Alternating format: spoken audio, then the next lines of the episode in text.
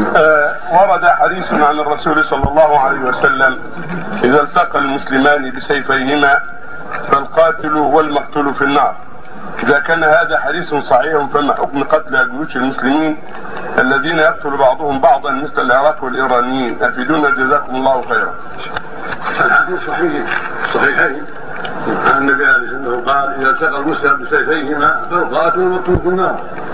إذا هذا القاتل فما كان المقتول قال لأنه كان حريصا على قتل صاحبه.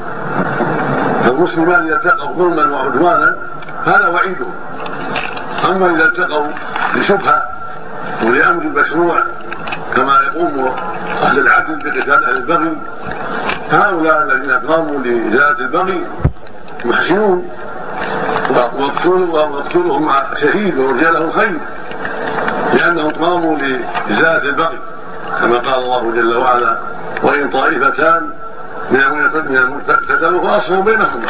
فإن بغت إحداهما على الأخرى فقاتلوا التي تبغي حتى تفيء إلى أمر الله. فقتال الباغي حتى تفيء قتال شرعي. المقتول في ذلك ليس داخلا في الحديث لأنه مأمور بالقتال فالقاتل في هذا شهيد والمقتول في هذا شديد والقاتل الذي يقاتل وهو باغي هو الذي على خطر أما من قاتل لازاله البغي والايقاف الباغي عند حدها ثم قتل فهو شهيد. وإنما الخطر على على مقتول الباغي التي أبت أن تضيع حق قال هو عليه, عليه الوعيد وعليه الخطر لأنه بغى واعتدى ولم يرجع عن عن, عن خطئه وضلاله.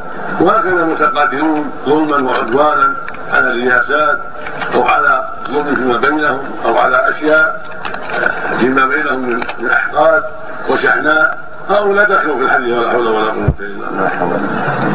وأما ما جرى من القتال في فلسطين وفي لبنان بين البعثيين وبين الرافضة هذه امور لها أسبابها. وما ربك بظلام للعبيد فما حصل من هذا القتال وهذه الفتن كلها باسباب الذنوب والمعاصي. والغاية هي والضلال من بعض أولئك. وما ظلمناهم ولكن كانوا هم الظالمين. وما ربك بظلام للعبيد قال سبحانه وما أصابكم من مصيبة ثم كسبت أيديكم ويعفو عن سبيل ثم سلط اليهود بذنوبنا وما جرى ما جرى في بيروت من العذاب والشر والحروب الكبيره فوق عشر سنين الا بسبب ما وقع من البعض من الكفر ومن الآخر من المعاصي والشرور الكثيرة. وهكذا ما جرى على العراق وجرى على الشيعة في إيران. كل هذا باسباب ما فعلوا وما قدموا الرافضه عندهم من الشر والفساد وسب الصحابة رضي الله عنهم وأرضاهم وعبادة أهل البيت بالشرك وعباده القبور والزنا عليها وعبادة علي واهل البيت.